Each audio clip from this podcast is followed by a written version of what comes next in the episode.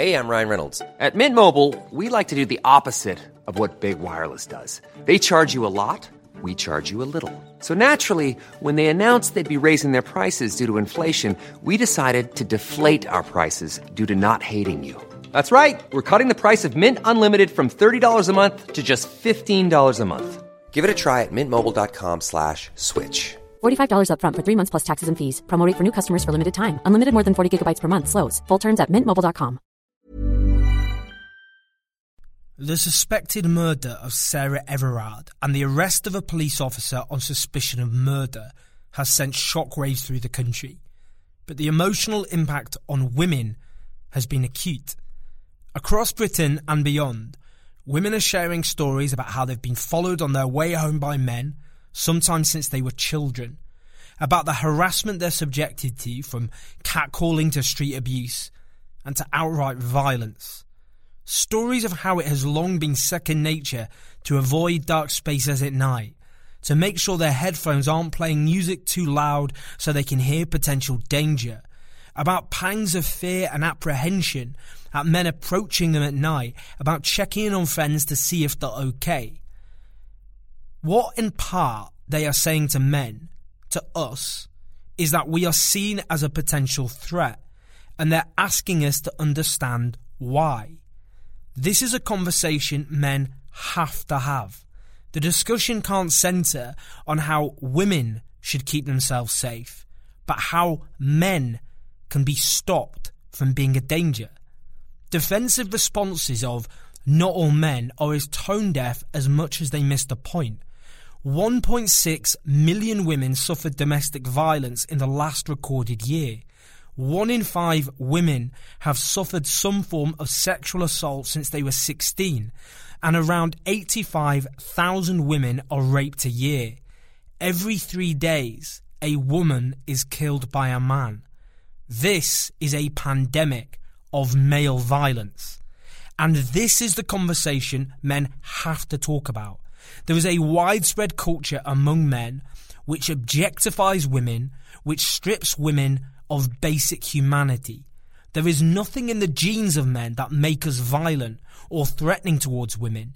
It is about how men are socialized and educated. All men know this. From the earliest age, a certain image of manliness is drummed into our heads. Part of being a man, according to this culture, is getting into fights, casual, needless violence, and never backing down, as well as something else. Talking about women in often overtly degrading ways, in ways that leave women without dignity. At a young age, those boys who don't take part in this sort of behaviour come under suspicion. This is where homophobia comes under play. This is where homophobia comes into play. The worst consequences of homophobia are suffered by gay, bi, and queer men, but it's often ignored that many, perhaps most straight boys and men have been subjected to homophobic slurs. Boys and many men who fail to engage in this behaviour can be asked, Are you gay or something? or told, Stop being such a puff, or called, You massive bender, and so on. Male homophobia isn't, above all else, repulsion at same sex sexual acts. Homophobia acts as the border guards of masculinity, violently bashing any men who fail to conform to harmful and violent interpretations of what it is to be a man.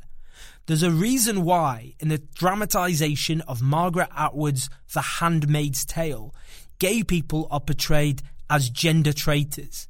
Being gay is seen as the most demeaning example of manliness, as a betrayal of male norms.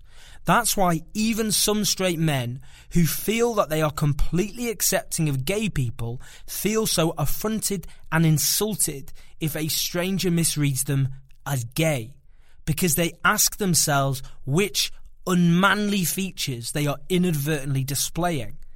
That culture of women being spoken about in degrading and derogatory ways is widespread among middle class and working class men alike. It includes men who consider themselves progressive as well as conservative. And lots of men hear other men talk about women in ugly and indeed grotesque ways, but don't say anything, dismissing it as banter, or just thinking it's too much hassle to start an argument over, or worrying that things could escalate even further than that.